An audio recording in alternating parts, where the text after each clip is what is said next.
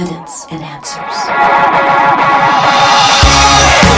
You're tuned to Evidence and Answers with your host, Pat Zukeran. Pat is an author, teacher, and international speaker in the arena of Christian apologetics, the defense of the Christian faith. Today on Evidence and Answers, Pat is interviewing leading apologetics scholar Dr. Ron Rhodes. Ron has been a guest on Evidence and Answers many times, and you can find multiple interviews and teachings right there on our website. That's evidenceandanswers.org. Today's topic is a popular one the poverty of the prosperity gospel. If you're unable to hear this entire broadcast, all of our messages are available on our website. Once again, that's evidenceandanswers.org. Here's our host, Dr. Pat Zukeran, and Dr. Ron Rhodes with the conclusion to this interview. Yes, and God being sovereign is not subject to any law, law of faith, or whatever it may be, because He, as you stated, He is ruler and creator over all. That's exactly right. And so, this idea of us being like God by having faith and speaking faith words is nonsense. Like I said, God gets what He wants because He is God. When God speaks a word that brings something into being, whether it's a miracle or whether God was creating the universe, the only reason why the universe leapt into being or a miracle comes about is because of His identity. He is, in fact, the divine sovereign of the universe. Yes, now let's look at another verse here, Genesis 1 27 and 28. It says that we are made in the image of God. So therefore we are little gods.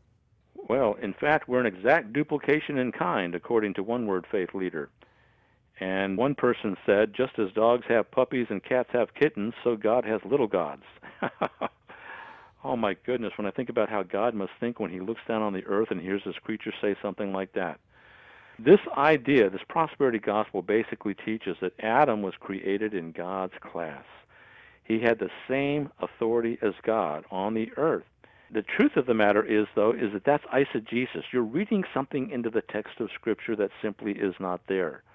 All Genesis 1, verses 26 and 27 is, is telling us is that man is created in God's image or his likeness in the sense that he is a finite reflection of God in his rational nature, his moral nature, and his dominion over creation.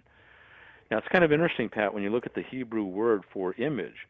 I'm sure that you're aware of this. You know, back in ancient times, whenever a king would conquer a territory, he would put an image of himself in that territory to represent his sovereignty over that territory. Well, man is said to be in, in, the image of God, and as the image of God, we represent God's authority. We don't represent our own authority as little gods.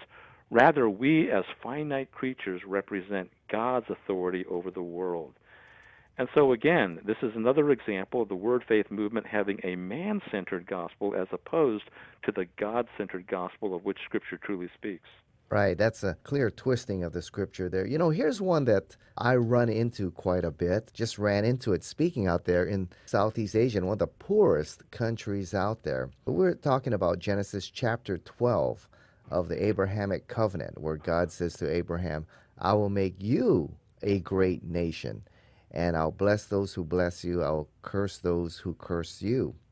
And the person said that that promise applies to all believers in Christ. Galatians 3:14 he was referring to he says so that in Christ the blessings of Abraham come upon the Gentiles in Christ Jesus. So all the promises of Abraham of becoming a great nation, of having many offspring as the stars in the skies, to bless those who bless you and, and curse those who curse you, all belong to every believer in Jesus Christ. Well, you know, this is very close to what's called replacement theology. You know, this idea that the church replaces Israel and all the promises made to Israel are, in fact, fulfilled in a spiritual way in the church. The problem with that is that the Abrahamic covenant in Genesis 12, as well as the Davidic covenant in 2 Samuel 7, were unconditional covenants made to Israel alone. Israel alone. And when you look at what's taken place throughout history, we find that covenant verified over and over again. Now, after the Abrahamic covenant was pronounced for Israel, it got repeated to his son and his son's son, and in fact, throughout the rest of the Old Testament. In fact, every book except one in the Old Testament alludes to the promises God made to Israel in the Abrahamic covenant.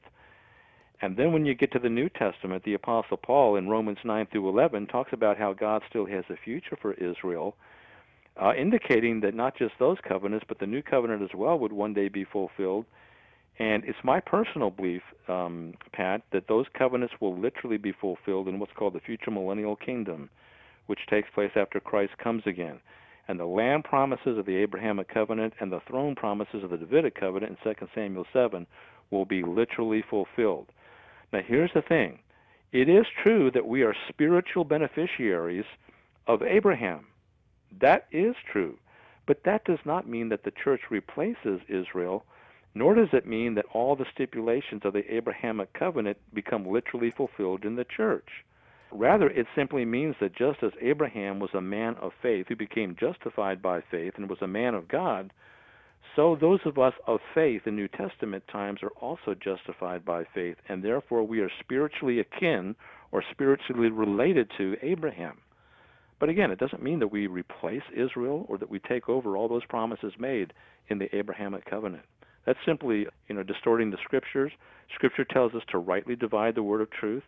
And if you're going to rightly divide the word of truth, you have to admit that that Abrahamic covenant was an unconditional covenant made to Israel alone. Yes, I think the second half of Galatians 3:14, you know, it says so that in Christ Jesus the blessings of Abraham might come to the Gentiles so that we might receive the promised spirit through faith.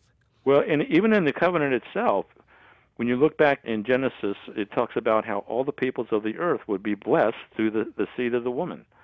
All the peoples of the earth. That includes the Gentiles. So from the very beginning, the Gentiles were intended to be, you know, blessed as a result of Abraham. But again, that does not mean that the promises that were made specifically to Israel through Abraham are fulfilled in the church because the church didn't even exist until Acts chapter 2. It is a distinct entity. And by the way, when you look at the book of Acts, we see that the church and Israel continue to be distinct, with Israel being mentioned 20 specific times. Yeah, Israel mentioned 20 times and the church mentioned 19 times. So even in the book of transitions, the book of Acts, we see that the church and Israel are still considered to be distinct from each other. Great expounding on that verse there. Well, here's another one we often hear. I think I've heard this since I first became a Christian and got exposed to this message. Isaiah 53 5, where it says, By his wounds we are healed. We are healed of every disease, of every sickness through what Christ did on the cross. So by his wounds we are healed. Well, that probably is the number one verse that's cited to say that healing is guaranteed in the atonement. And this idea of being guaranteed, this is one of those verses, Pat, that leads to guilt. You see, because there's a lot of Christians out there who are sick. And because they are sick, they hear verses like this and they say, well, wait a minute. It says that it's guaranteed in the atonement, and yet I've got cancer. It's guaranteed in the atonement, and yet I've got kidney problems. So what am I doing wrong? So this is one of those verses where we need to get it right. And I think the truth of the matter, when you look at the whole thing in context, it's clear that while ultimate physical healing is guaranteed in the atonement, and I'm talking about the resurrection of our bodies in the future, the healing of our bodies in the mortal state prior to death is not guaranteed in the atonement. You have to understand that that Hebrew word for healing can refer to physical healing, but can also refer to spiritual healing. And the context of Isaiah 53 is very clearly indicating a spiritual healing because you have an explicit mention of Christ being pierced for our transgressions and he was crushed for our iniquities. And so those two words, transgressions and iniquities, set the context. And so, therefore, a spiritual healing from the misery of human sin is in view. And by the way, the Isaiah who wrote all this down, he grew old and died, just like all the other prophets and just like the apostles did. They did not have ultimate healing in their mortal bodies, but they will in the future when they get resurrected. Yes, you know, and akin to that is James 4 2, you know, which says, you know, we have not because we ask not. And often you hear many of these preachers uh, encourage us to pray for personal success in all areas of life. One of them states, when we pray believing that we have already received what we are praying, God has no choice but to make our prayers come to pass. It is the key to getting results as a Christian. Well, it's interesting that they say that. I, I certainly believe, Pat, that when you get sick, that you should in fact pray, and you can ask for a healing, but it must be subject to God's will, because not everything we ask is according to His will. 1 John 5:14 tells us this is the confidence we have in approaching God that if we ask anything according to his will he hears us. And likewise we are told in John 15:7 that we must abide in him and let his word abide in us. James 4:3 tells us that we cannot ask amiss out of our own selfishness. And then, you know, there's other verses that say the same thing. Certainly when you look at the history of the early believers, not all of them were healed. You know, Timothy had a stomach problem that Paul couldn't heal. Paul had a thorn in the flesh, and many think that was an eye problem. Paul couldn't heal Epaphroditus, who almost died. I mean, I could just point to one example after another where, if it was true that healing is guaranteed in the atonement, then these people would have never got sick and never had any kind of physical symptoms. But they did have physical symptoms. And like Paul says in 1 Corinthians uh, 4 and into chapter 5, the fact of the matter is is that we've all got bodies that are wearing down. Every year that passes, our bodies are wearing down. And one day we're going to die. Our physical healing in the mortal state is not guaranteed, but it is guaranteed that we'll be healed in the resurrection body. And I always tell people that that resurrection body is going to be a body upgrade. No more sickness, no more pain, no more disease. It has what I tell people is permaflesh. It never gets old and it never gets sick. So, yes, there's going to be healing, but that's in the future resurrection body. Well, here's another one on faith. Mark 11, 22 through 23. Have faith in God. Truly I say to you, whoever says to this mountain, Be taken up and thrown into the sea, and does not doubt in his heart, but believes that what he says will come to pass, it will be done for him. Therefore I tell you, whatever you ask in prayer, believe that you have received it, and it will be yours. So if I name it, I claim it and I believe it and with and I don't doubt I'm going to get it. You know what's interesting about this verse in Mark 11:22 is that very often word faith teachers tell us that there's a subjective genitive here. Now I'm not going to get all Greek on you, but basically what word faith teachers say is that this verse is communicating the idea that you and I as Christians ought to have the God kind of faith. The same kind of faith that God has. And uh, the idea is that God Himself has faith, and therefore that you and I should have the same kind of faith that God has. And when we do that, we'll have the things that we speak out loud. Now the truth is is that this is not a subjective genitive, it is an objective genitive, meaning that God is the object of our faith. We are to have faith in God alone. We're not to have faith in faith as a power, rather we are to have faith in God alone. And as we have faith in God alone, that can bring about great results, but it is subject to God's will. We do not have the power to simply call things into existence like God does. Yes, uh, understanding that verse in its context and understanding, you know, God is the creator, we are the servants.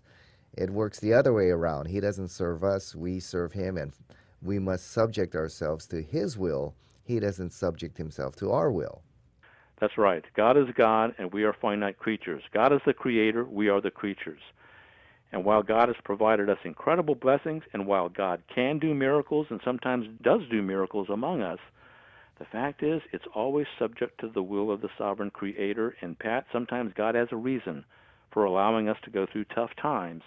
Sometimes God has a reason for allowing us to be poor. Sometimes God has a reason for allowing us to get cancer and die. We won't find out those reasons on this side of eternity. But you know what? The future is glorious for those of us who believe. In fact, it's so great that no eye has seen, no ear has heard, no mind has conceived of how great it will be. Well, here's the last verse that uh, we'll go through 2 Corinthians 8 9.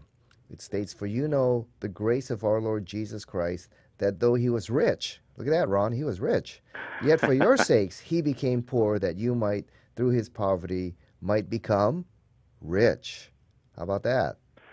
Well, that is a uh, important verse, and let me just begin by saying that if you consult the broader context of Corinthians, not just Second Corinthians, but First Corinthians as well, it's clear that if Paul was telling them that they ought to be rich, he was promising them something that he himself did not possess.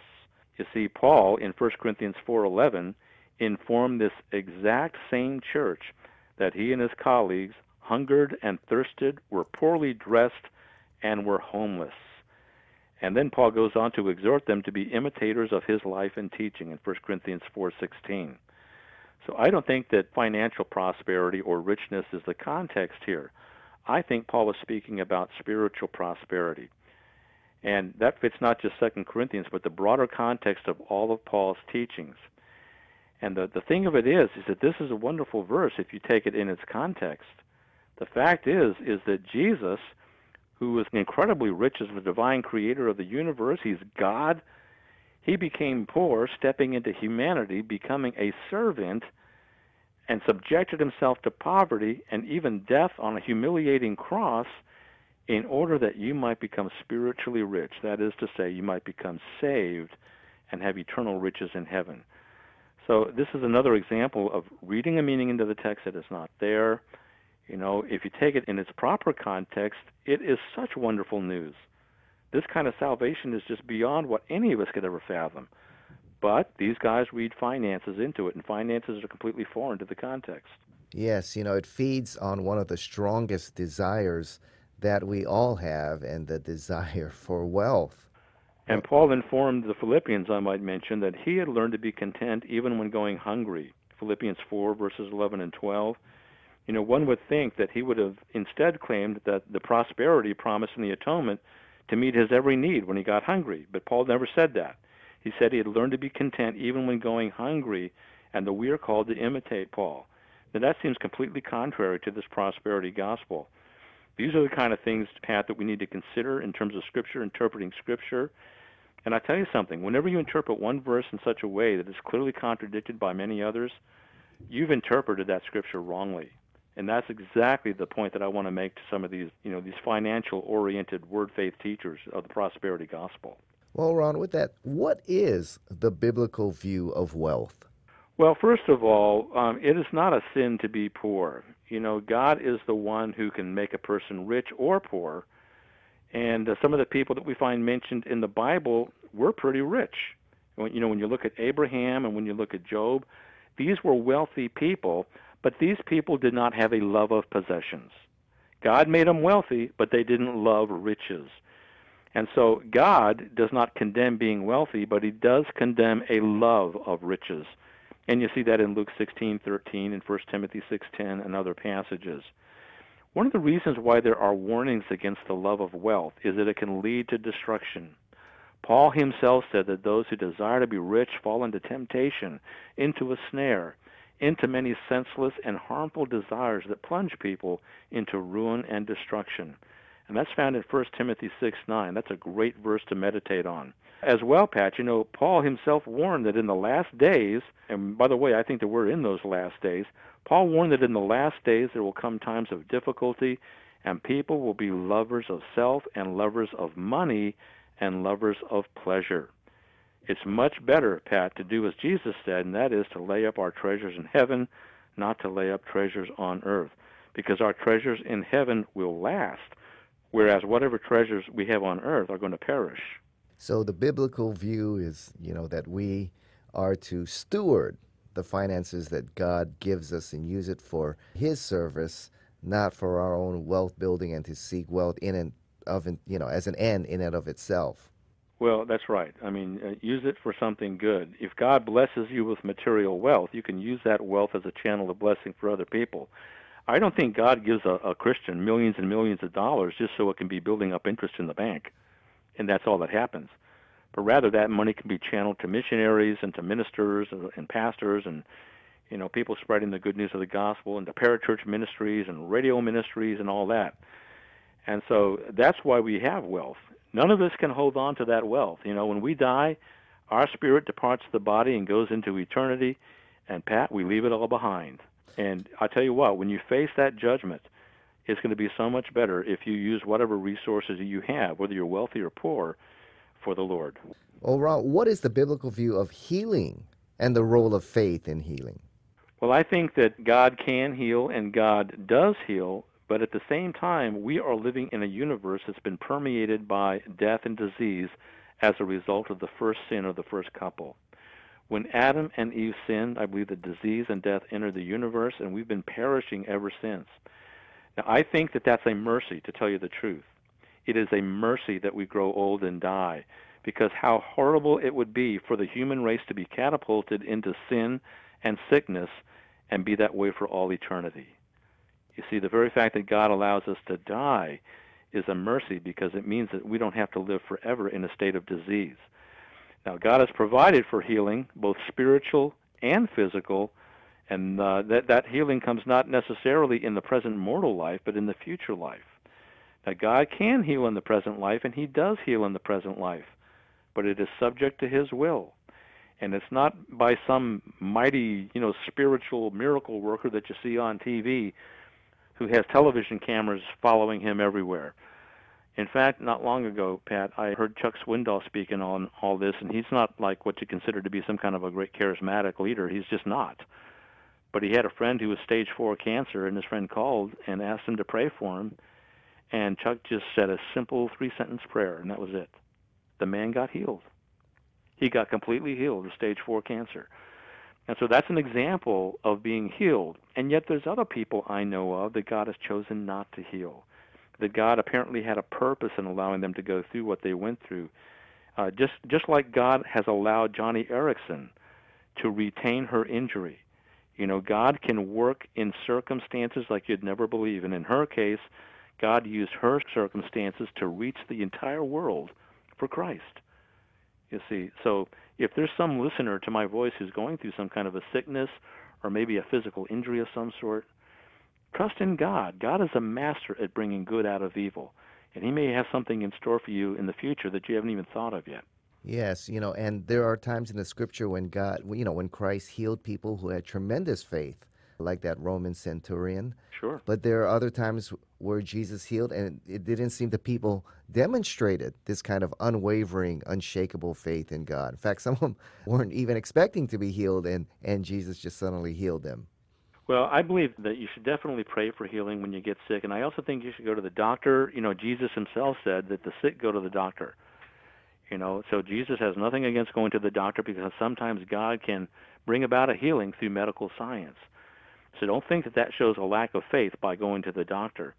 But there's other times where God may choose to allow you to go through a time of suffering because he's got a greater purpose in mind. He might be stretching your muscles or, or it may be to reach more people for Christ. Pat, I'm sure that you know that the gospel is growing fastest in those countries where there is the greatest amount of suffering today.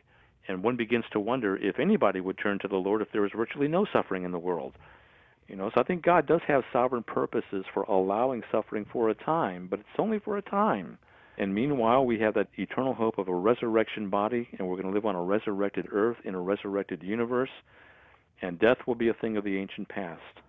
Fantastic. You've been listening to our interview with Dr. Ron Rhodes, president of Reasoning from the Scriptures Ministries. You know, Ron, you've been given a great critique of this movement. If people want more information, where can they go about you and, and the things that you teach? Well, you can just go over to our uh, website, ronrhodes.org. Ronrhodes.org. That's R O N R H O D E S.org. And there's just a lot of free stuff that you can download. We have a free newsletter you can sign up for, and we don't ask for any money for that. So, you know, if we can help, uh, you know, stop over. And we, we've also got a place where you can email me there at the website if you want to. Oh, so it's all free. If I send you money, will I get doubled in return? no, just kidding. Will you get a hundredfold return?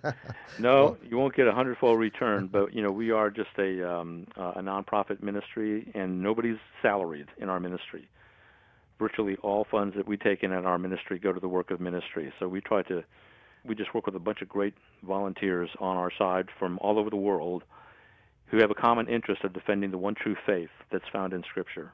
Fantastic. That's Dr. Ron Rhodes from Reasoning from the Scriptures Ministries. And also, you can listen to a host of interviews with Dr. Ron Rhodes at evidenceandanswers.org on numerous subjects, including one of the favorites here, Bible prophecy, but also the cults and the occult. So, Ron, thanks for being with us again here oh, my on Evidence and Answers. Thank you.